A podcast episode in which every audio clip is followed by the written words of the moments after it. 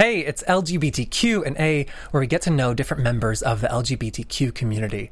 I'm Jeffrey Masters, and I'm here today with Jen Richards. Jen is an actor, writer, producer, and one of the co creators of the Emmy Award nominated series Her Story. Stay tuned.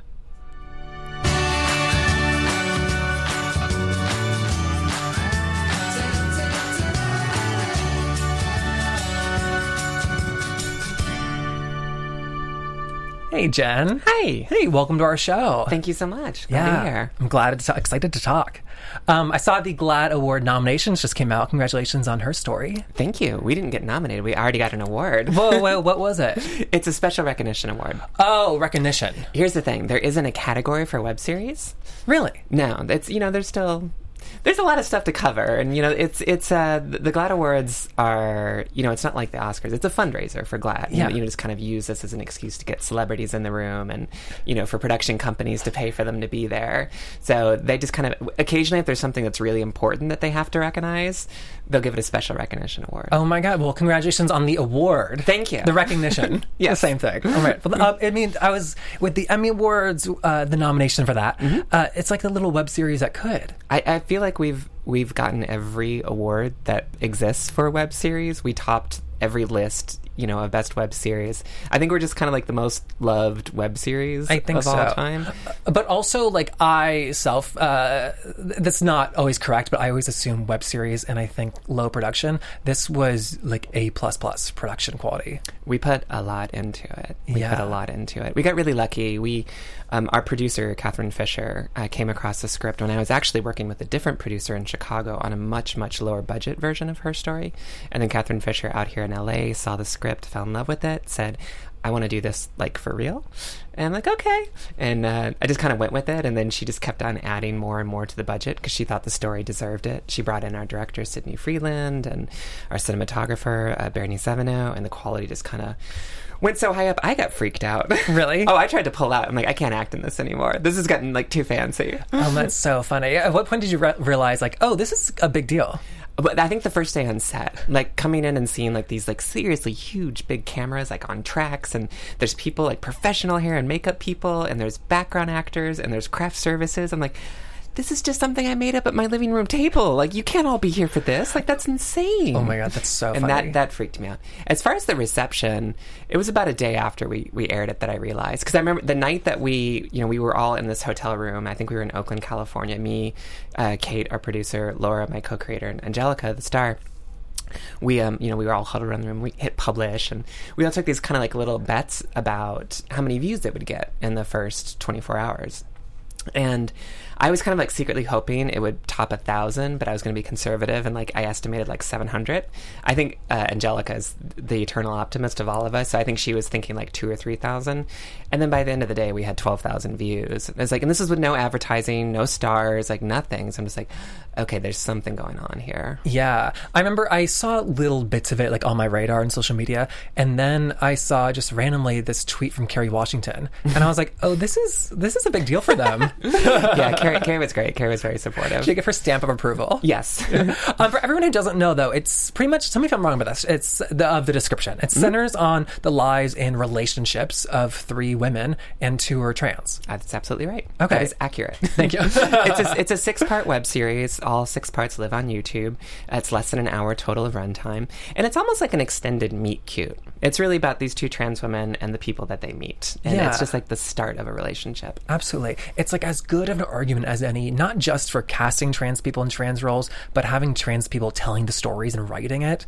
Just the details that were in the script, it was it was shocking to hear. And that's the kind of thing that, um, particularly our trans audiences, responded to most, you know, enthusiastically, and is part of what like stoked that first initial, you know, flames of fandom, uh, because that's the difference. When when something's written from inside the community you know people who actually have that lived experience they're tuned into certain kind of nuances that other people would never catch. And i think one of the biggest examples is that ours is not a transition story. You know most transitions you know most stories about trans people written by by cis people are all about the transition because they're so fascinated by that which to me is like as if all movies were about puberty. You know it's like it's a blip in our lives. I agree. I think too, it's like the visual medium. They're like, oh, we'll have this like before and after. And you're like, oh no, like no, told you that. But for me, what was fascinating was what it was like for my friends and I. Angelica and I, the, the star, were actually roommates. So we were living together in Chicago, and you know we were both trying to date, and it was just really, to me, it was just really interesting, like what that was like for people like us. The title, in fact, comes from for years, whenever the few times I would ever see any kind of reference to trans women in television or movies, it'd be where, you know, some male character like meets this really hot girl at a club, whatever, and then, oh my God, finds out she's, quote, really a dude. And it's either hysterical and he's vomiting or la- everyone's laughing, or it becomes like violent. And it's like, oh, well, you know, he, Daggett deserved that for dressing like that, whatever. Um, but for me as a trans woman, I was like, okay, but what's her story? What's it like for her to like go to the club, like meet some guy, really hit it off with, she really likes him, and then she has to deal with like, okay, like, do I tell him? And what are the consequences in that? You know, why should I? Is there a future here? Is it important? I mean, all these like it's a really complicated issue. Oh my god, yeah. And when do I disclose? And I can't wait too long. And wild. And also, it's like nice planned words for like history. I didn't No. intend that, but it's totally gotten conflated with that because yeah, Oh. her story is like a, a Her- whole queer feminist thing. Oh, well. that is so funny. It, for me too, one of the most chilling scenes was when uh, uh, Laura's character, who's not trans, her friends are misgendering your character, Oh, and you see it bother her, but she doesn't say anything. And I was like, oh, that's how this happens, and that's how this continues. And that's the thing because in in our kind of politics and our and the way that we talk online, everything becomes very black and white. You know, it's as if there's like good guys and bad guys, but that's not the way it is actually in the world. Most of us, like face to face, it's it's subtle little things. You know, what we might call microaggressions, but it's these little things. You know, someone says something, you're like you kind of think like, oh, that's not really cool, but like, oh, I don't want to make a scene, or it's my friend, I'll talk about it later, or did that really just happen? Um, you know, how do I actually feel about that? I don't know. Yeah. and that's the way these kinds of attitudes really get instilled in a community. Absolutely. And I know for like when it happens, like for me, I'm like, oh, but I'm in this person's home. Do I want to like call them out? And like, how can I do that nicely? And um, it's it's a challenge. the pressure to be polite and to get along is so powerful. People really don't, uh, you know, don't give that enough credit for like how much that drives our face-to-face interactions. I, I agree completely. Did I hear too that Sydney Freeman, Freeman, Freeland. Freeland, who directed it, uh, she's trans. I heard that you did not know she was trans before you, she got on true board. story. That is a What? true story. There's been so many like weird little magical things that happened around her story, but that is by and far the most dramatic. So part of my like whole ethos behind this, I mean, the whole team was that we wanted as much trans involvement as possible. You know, it's already about starring and written by trans women, so we really wanted to ideally have a trans woman director. But you know, I can't afford Lana Wachowski. Uh, you know, they were busy for Sense8. So. Okay, but to cut you off, I saw her name in the special thanks and the credits. Well, Lana and Lily are actually old friends of mine too. oh, really? Yeah. So you know everybody. Kinda. Okay. I know there's always this trans thing. I'm like, oh, I know a trans person. Do you know so and so? I'm like, you know, not all trans people know each other, but yes, I do know that person. Absolutely. um, yeah, I've known the family for many years in Oh, Chicago. that's so funny. Uh, actually, before any of us transitioned. Um, You're kidding. No. That's wild. it is very wild. Anyway, so we wanted a trans director, couldn't really find one. And then so we kind of expanded our sphere uh, to just kind of like queer women of color. Ideally, uh, like an actual queer woman of color, but either women of color, queer women, whatever, somewhere in that kind of range. And uh, we, we kind of got this name, you know, from floated from friends. And one of the names at the top of the list was Sydney Freeland, who I hadn't been familiar with yet. But I went and looked at her work, and I, I watched her movie, Drunktown's Finest, and was just blown away. I mean, it's a gorgeous movie. And for people who don't know, Sydney's uh, Navajo. She was raised on a Navajo reservation. And Drunktown's Finest is about these three people on a Navajo reservation and the way their lives kind of intersect. And it's a really just like beautiful, poetic, authentic movie. And it had like a tone that I totally wanted for her story. And one of the characters in her movie was a trans woman and played by a trans woman. So we thought, okay, great. We know she's a queer woman. We know that she's queer. We know she's Navajo. So like we've got those check boxes. And she's already worked with trans actors, so she gets that. So okay, we're, we're golden. So we're like, this is our girl. Like we really, this is great. And there's there's nothing about Sydney being trans in the media at this point. Uh, so then we we sit down with her. You know, I'm I'm I think I was in DC on some kind of consulting gig, and so I was on a video chat, and they were all in this around a table in LA, and we're talking and talking, and at some point. I, I kind of casually make some kind of specific trans reference and then I explain it to Sydney and she just kind of looks at me and goes, Yeah, I know. And the conversation goes on and she's just kind of sitting there quietly. And then, like, a minute later, she stops the conversation. She goes, Do, do you guys know my background? We're like, yeah, yeah, no, we loved your movie, blah blah. blah. And she goes, she goes, no, no, no, I'm, I'm, I'm trans too. We're like, what? We're like, It turns out she hadn't been. She's not stealth. She's not one of these. That there's this thing where like no one knows she's trans. She just wasn't. She didn't talk about it. She transitioned a long time ago. She just doesn't talk about it. And I'm sure she gets a script and she just assumes that you knew, right? she thought that's why she was getting it. You know, it's because she was. And and the the funniest part though is that the woman, uh, Carmen, who played the trans woman on her first movie, never knew that Sydney was trans. They filmed the whole movie and she never knew that Sydney was trans. In fact, when it came out in the news, when Sydney finally started talking about it, Carmen wrote to Sydney and said, "Girl, like people are spreading rumors about you. They're saying you're trans just because you put a trans person in your movie." I still, our makeup artist, who I, I still work with sometimes, I saw her like months after we shot her story, and I happened to mention that she had she had no idea. That is so funny. Yeah. That's unbelievable. Yeah, I mean, she just it just Sydney's just not the type to bring it up. Sydney really doesn't talk much about personal stuff. She talks about work. She comes alive when she talks about film. Yeah. And so she's just a really great filmmaker. But it was nice to know, just knowing the fact that a trans woman was directing, that she really understood the issues that were trying to get on screen, that she had that kind of sensitivity, really made a big impact. Uh, yeah, I mean, I, I want to believe too that like you were drawn to her work that um, like told this trans story, and like she was able to tell it because she was trans. Like I'm sure you picked up on something of that. It definitely, I mean, it seemed like a very authentic portrayal. Absolutely. Yeah, that is wild. Yeah, I know. Like so many little bits of magic like that have surrounded her story. The latest thing, just recently, there's this blog that does like, um, it's like this day in LGBTQ history, and they were doing something for our because we just we came out a, about a year ago.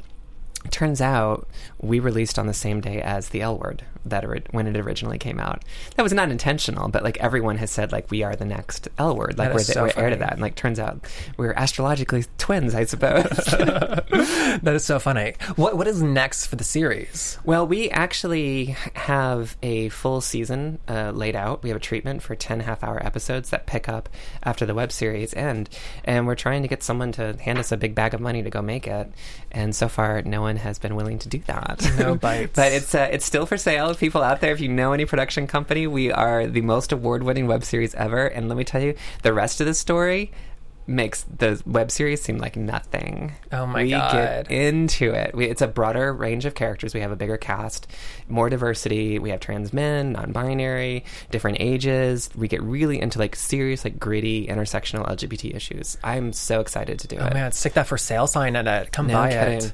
Cool. Good luck with that. Thank you. Yeah. Oh my god. So you knew Angelica Ross from the series before? Did you just from being in the same community in Chicago? Yeah, we actually met through a mutual. Janet Mock introduced us um, years ago. The three of us went out one night in Chicago, and we'd all known each other online, but it was the first night that we'd met each other in person. Yeah. and we didn't hit it off right away. Like she thought I was crazy because my personal stories are a little crazy, and I thought she was just um, boy obsessed. Like she couldn't have a conversation. She just like she's oh my god, look at it, you know, just constant like eye searching.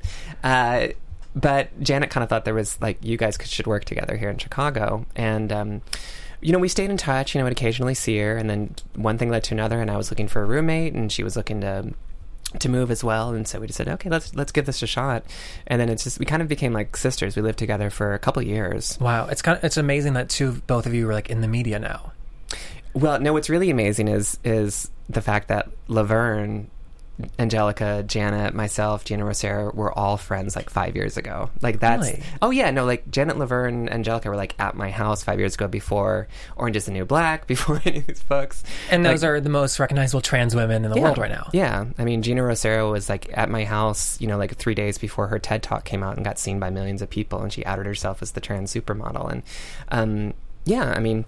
When I used to go out with Laverne, it was you know she she might get someone recognize her like were you on I worked for Diddy or like were you in an order of uh, uh, Law and Order? Did I see you in an episode of Law and Order? Uh, now we can't go out in public.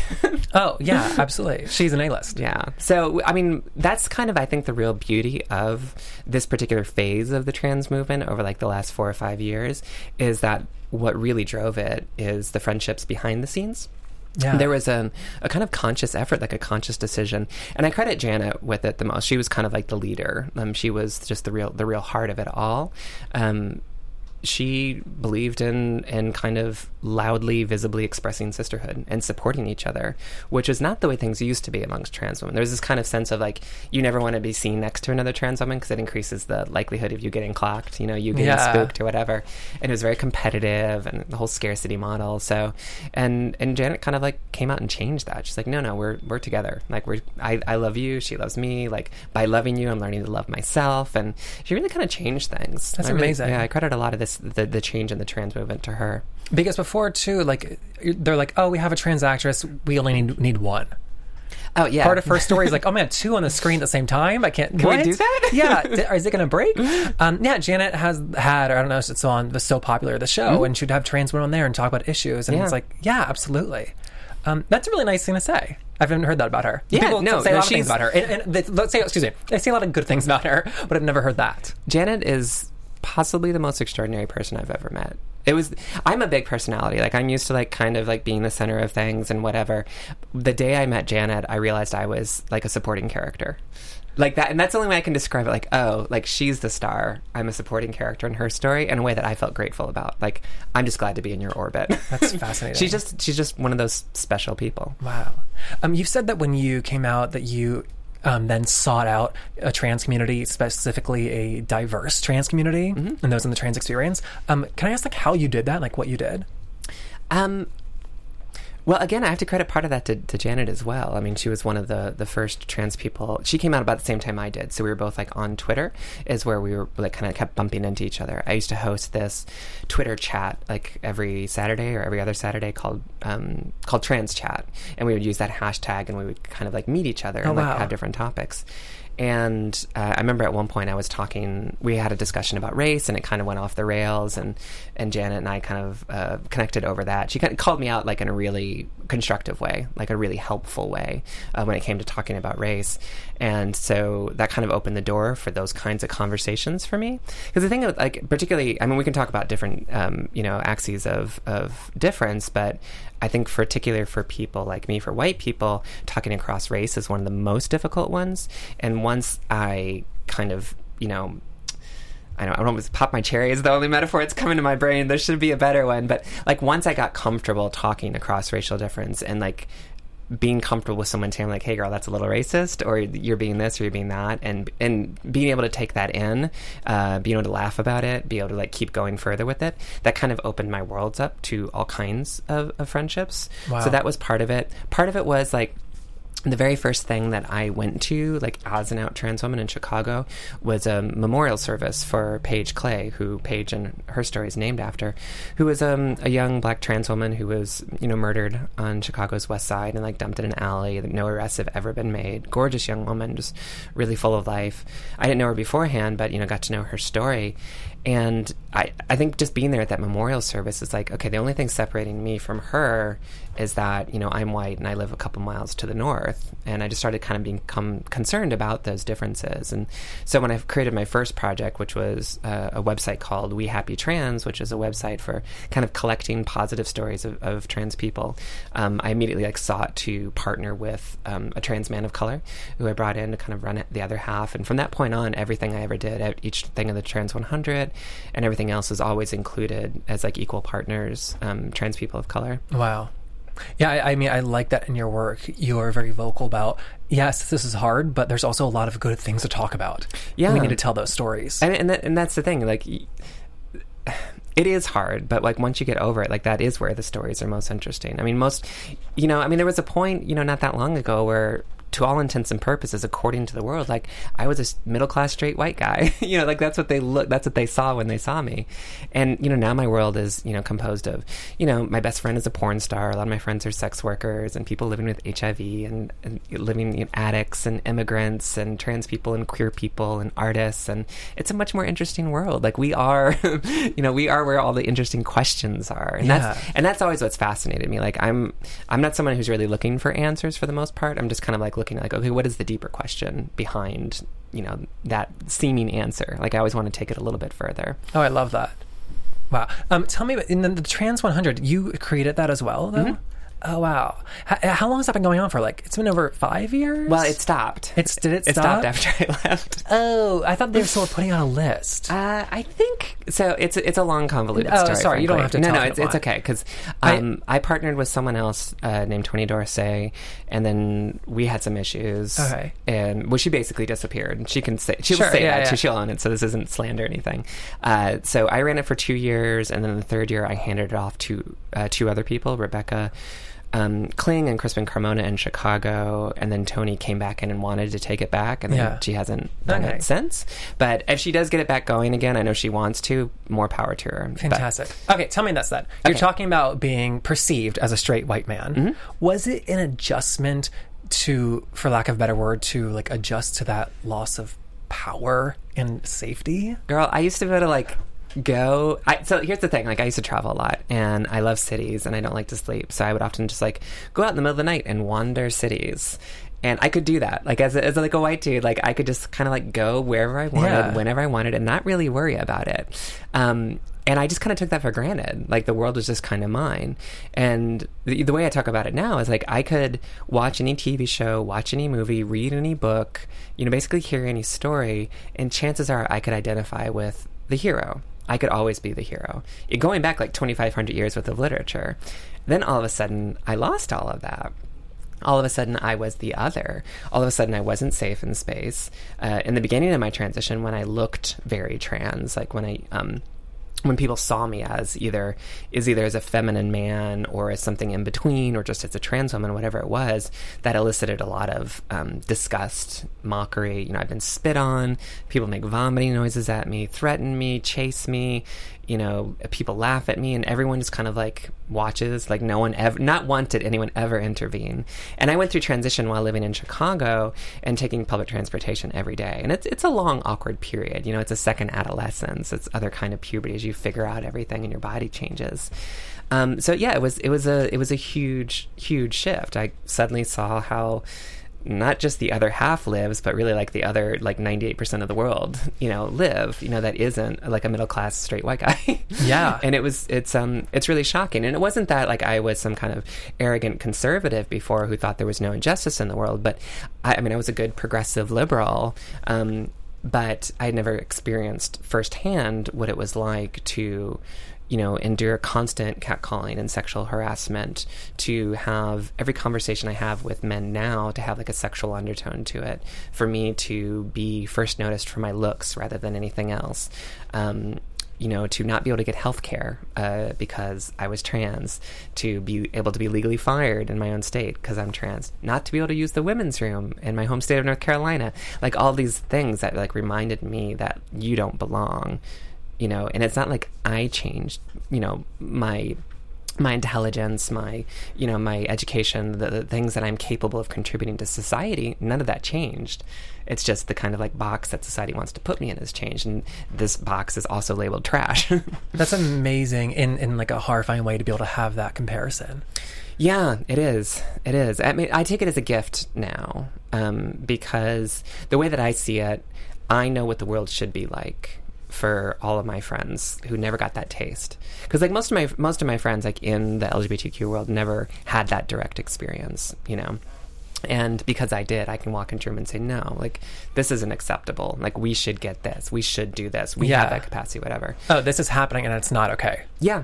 I think of it too as like there. Uh, for me, there was a realization moment when I realized that even though I, in terms of like racism, I'm not racist, and I'm, and then I don't need to think about it because I'm fine.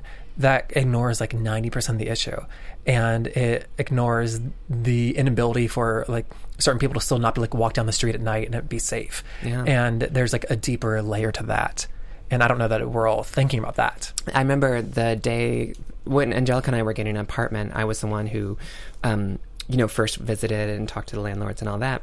And then on the day that we were going to sign the lease, uh, I was walking in with Angelica for the first time. And as we're walking in, she goes, "Lord, I hope they're okay with black people." And I literally stopped in my tracks and was like, "I never thought of that." She just looks at me and goes, "You never had to." You know, it's just it just never even occurred to me. Like, what if this landlord doesn't like black people and basically just says, you know what, I'm sorry, the apartment's been taken. Yeah. that was a possibility that I had never had to consider until you know I was living with Angelica.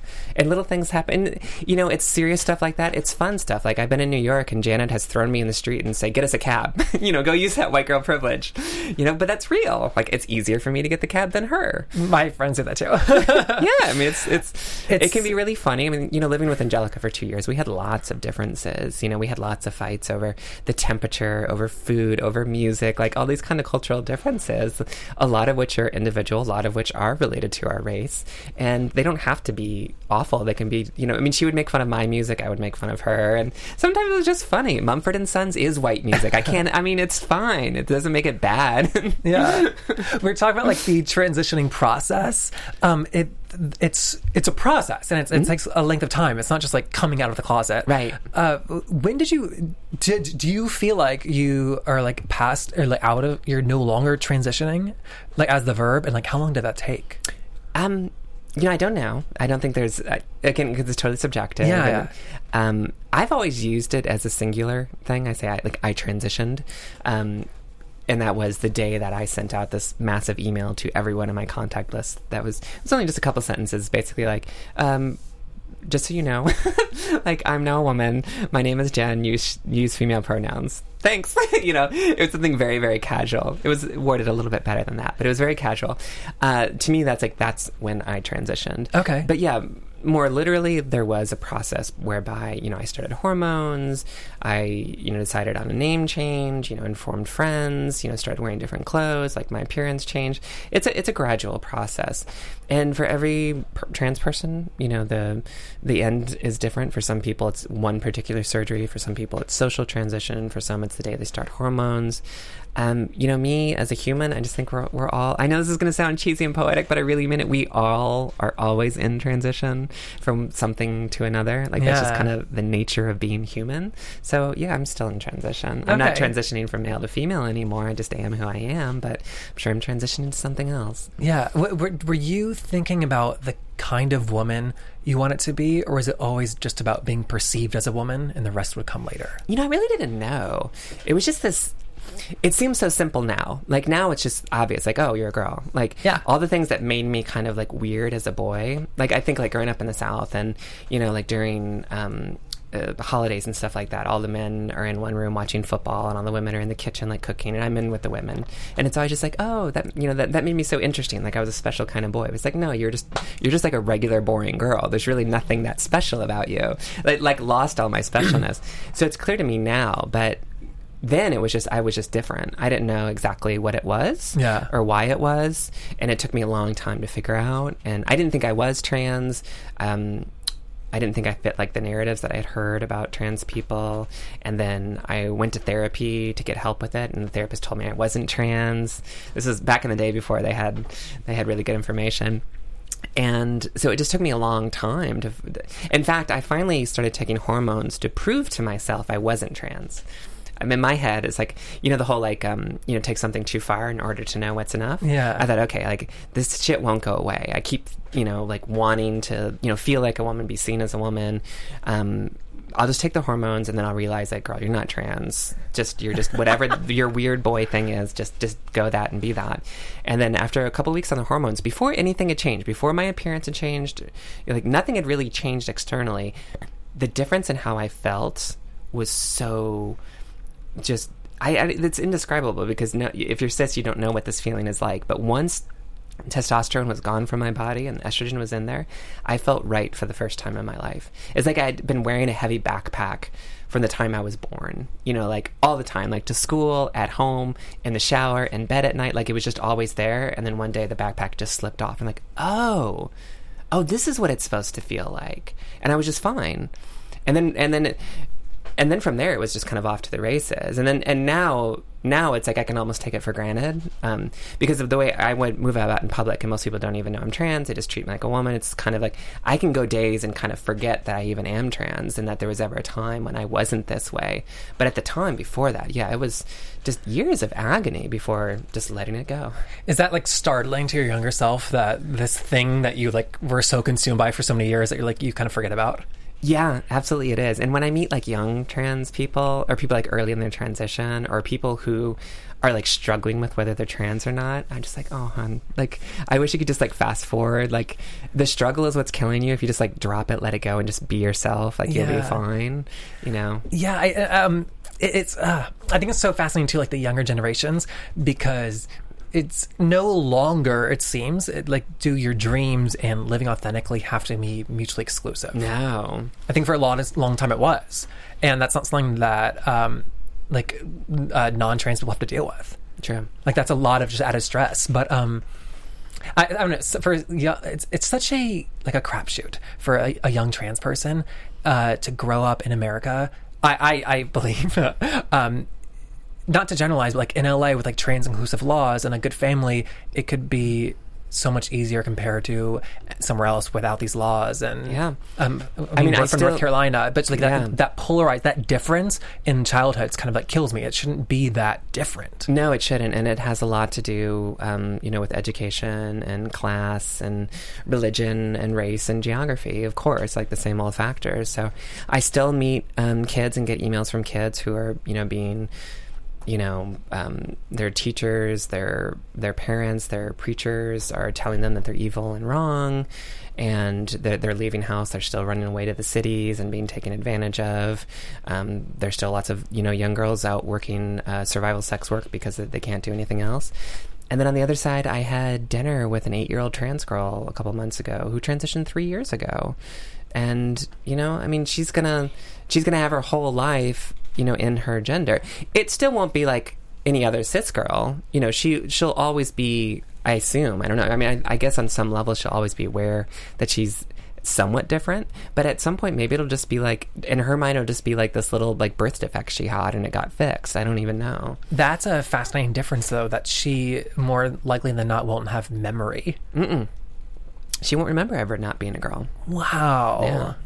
I also think it's interesting too with younger people that there are so many more are identifying as non-binary. That's the thing now. I'm like a dinosaur now. my, my friends and I all joke about it because we're like all these, we're these kind of traditionally feminine, like hetero trans women. Yeah. And like the kids today, like if they're under 25, they are something I don't know.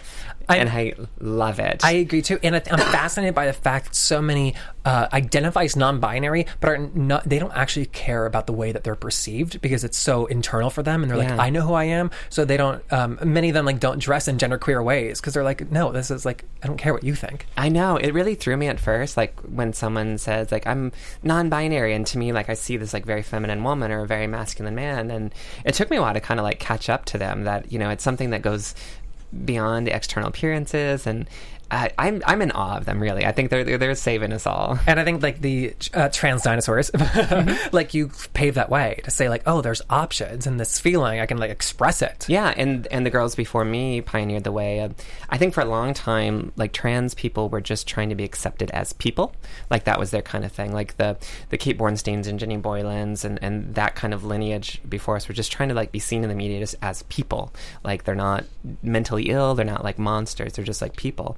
And then I think with you know with Janet Laverne and this generation, it's almost like we're women or we're men. you and know? it should be celebrated. and it should be celebrated and it's like it's okay to be like be out and kind of celebrated for those things and now for this new generation it's like it's gone beyond all of that it's like you know there's this uh, i think it's marshall mcluhan statement the the um, the sloughed off environment becomes a new invisible becomes art in the new invisible environment which basically just means the things that like the things that we take for granted the the, the artists then like totally play with until it becomes a new norm for other people to take for granted and i feel like what's happened right now is gender was this this thing that we worked very much like either within a binary like either against it or whatever and like they're just like they've just taken that and they're beyond it now I agree. like they've just sloughed it all off and they're like working in some new world with like an invisible wall that we can't even see yet Right. And I see two people in my generation who are so much more comfortable um, like uh, behaving in gender nonconforming ways, Mm-hmm. even though they don't identify as that as a gender nonconformer. But they're like, no, I don't care. I'll wear I'll wear nail polish. Yeah. I'll wear this dress. And I'm like,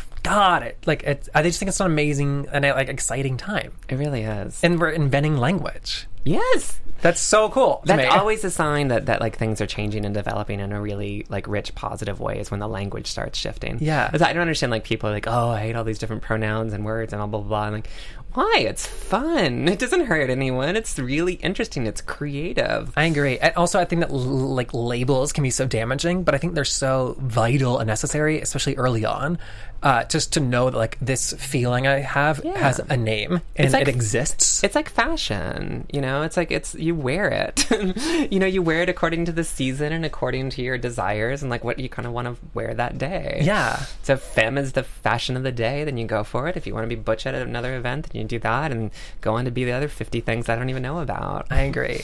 Me, I, just you know want to cook with my mom in the kitchen in the south. I'm still pretty simple.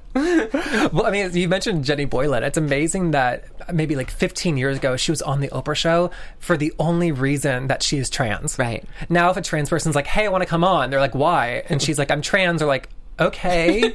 like, anything else? yeah, and there's still a bit of that. There's still, I still see a lot of entitlement in trans people, where I, I get the sense of, like trans women, all the, especially like older white trans women, Bas- bas- basically people who were straight white men who then transition, and they think like just the fact that they transition is the most incredible thing in the world, and it's kind of like, hon, I know it is for you, and like that's important and own that, but no one else cares anymore, you know. That's so funny. I also tend, I've been meeting more and more people who um, live and are perceived by um, a gender that they were not assigned at birth, but they do not identify as trans.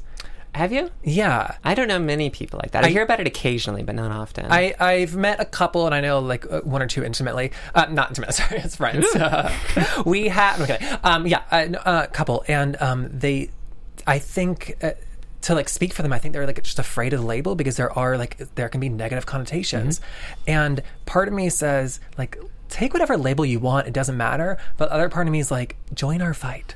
Yeah, I mean, it's one of those things I would never tell anyone individually. Like, you owe it to the movement to be out. Of course, But on a like on a kind of collective level, it's absolutely true that unless you're visible and out, like nothing changes. Like you you are part of the problem. Um, there's a line in her story where my character Violet mentions two of her friends back in New York. One's a model, one's an actress, and they're both stealth. At the time that I wrote the line, it was a true line, and it was about Geena Rocero and Trace Lysette. Geena was a model, and no one knew she was trans, and Trace was an actress, and no one knew she was trans.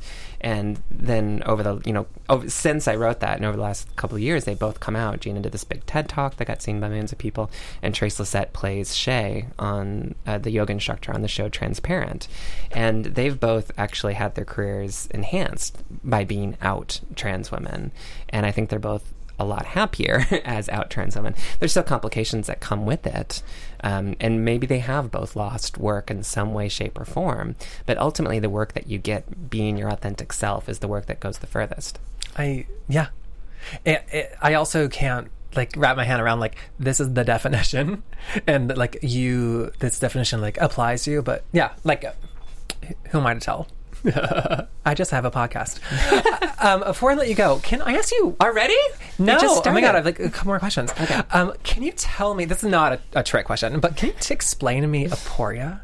Aporia? Yes. Uh, Aporia is a. I don't know where you got that, but I love it. Uh, Aporia, is that on one of my bios? It is from two sources: Okay. your Twitter and your website.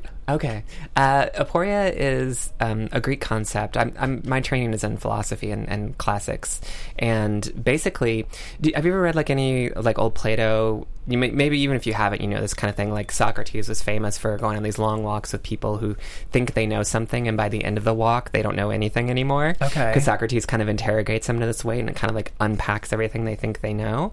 That state is called aporia.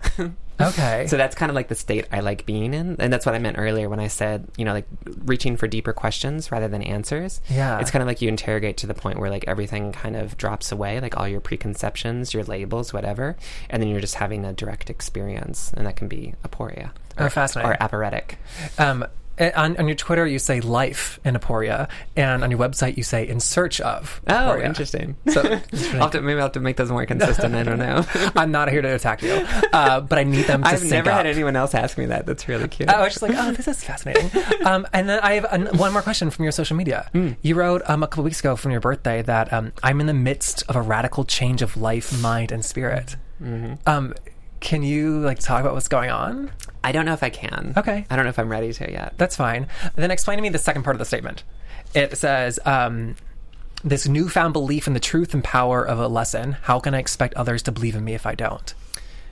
basically through this this kind of crisis that I've been going through for a while now, that I, I think I'm finally on the other side of. Um, I, I think for years I'd been looking for self love. I think I knew that's what I was basically killing myself, like in in some way, shape, or form, and it was there was a lot of self loathing and self hatred, and I thought, well. I need to find self love in order to save myself. And so I was looking for it, trying to find it. And part of my salvation is realizing that I can't find it. It doesn't exist. It's not there. Self love isn't just there waiting for me. It's something I have to create starting today. And I have to create it like day by day by taking little acts. Self love is the accumulation of self loving every day, which is choosing to get up and like do something good for myself, you know, make my bed, walk my dog, you know, eat something healthy, um, get some work done, you know, um, call a friend, all these kind of little things that over time, that's what creates self love. So I went from kind of looking for it to kind of uh, beginning the process of building it, and that's basically where I'm at right now. Wow, those are those. That's so like actionable too. Yes, yeah, it is. I mean, every choice we make, we're, we're basically choosing, like, am, and anything I do, like, am I choosing, am I loving myself in this act, or am I hurting myself with this act? And sometimes it's subtle. Um, sometimes you take a break, and you know an indulgence feels like love, and you realize it really wasn't. Uh, sometimes what you really need is really hard, uh, but you find it's always worth it. Uh, and it's a kind of discipline that comes with with time and practice, and it is. It's little things every day uh, that end up making the most radical difference in a life. I love that. Um, that's such a cool place to leave it at. Is there anything else that you want to tell oh, us about? it's been so fast. Thank I feel like you. I just got here. Oh no! Yeah, and, and You're fun like, to talk to. I appreciate that. Thank you. um, any other big projects you want to tell us about while you're here? Um, sure. Well, let's see. I'm on the season of Nashville, uh, which is Right. super fun. I was on episodes four and six, so you can still watch them on Hulu. Uh, Angelica and I both have a scene in Doubt with Laverne, which is super fun to shoot because we actually play a scene, that, and the, the people who cast it didn't even know all three of us were friends. You're kidding. No, like totally, they did not know that we were all already friends. Oh my God. So it was super fun to shoot, and I'm like hoping it looks good on camera too. And I have some other media things coming out.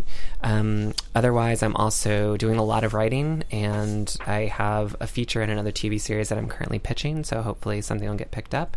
Um, that's all I can think of off the top of my no, head. all exciting things. Um, thank you so much for this. my pleasure. Thank yeah, you for having me. Of course. And people want to find you online, you're at Twitter at smartassjen. My smartass Jen is my handle everywhere. Oh my God, I don't think you're a smartass, so we can talk about that later. um, and I am on Twitter at Jeff Masters One. You can also find all of our interviews on YouTube, iTunes, and of course the website. We'll see you next week. Bye. From executive producers Maria Menounos, Kevin Undergaro, Phil Svitek, and the entire AfterBuzz TV staff, we would like to thank you for listening to the AfterBuzz TV network. To watch or listen to other after shows and post comments or questions, be sure to visit AfterBuzzTV.com. I'm Sir Richard Wentworth, and this has been a presentation of AfterBuzz TV.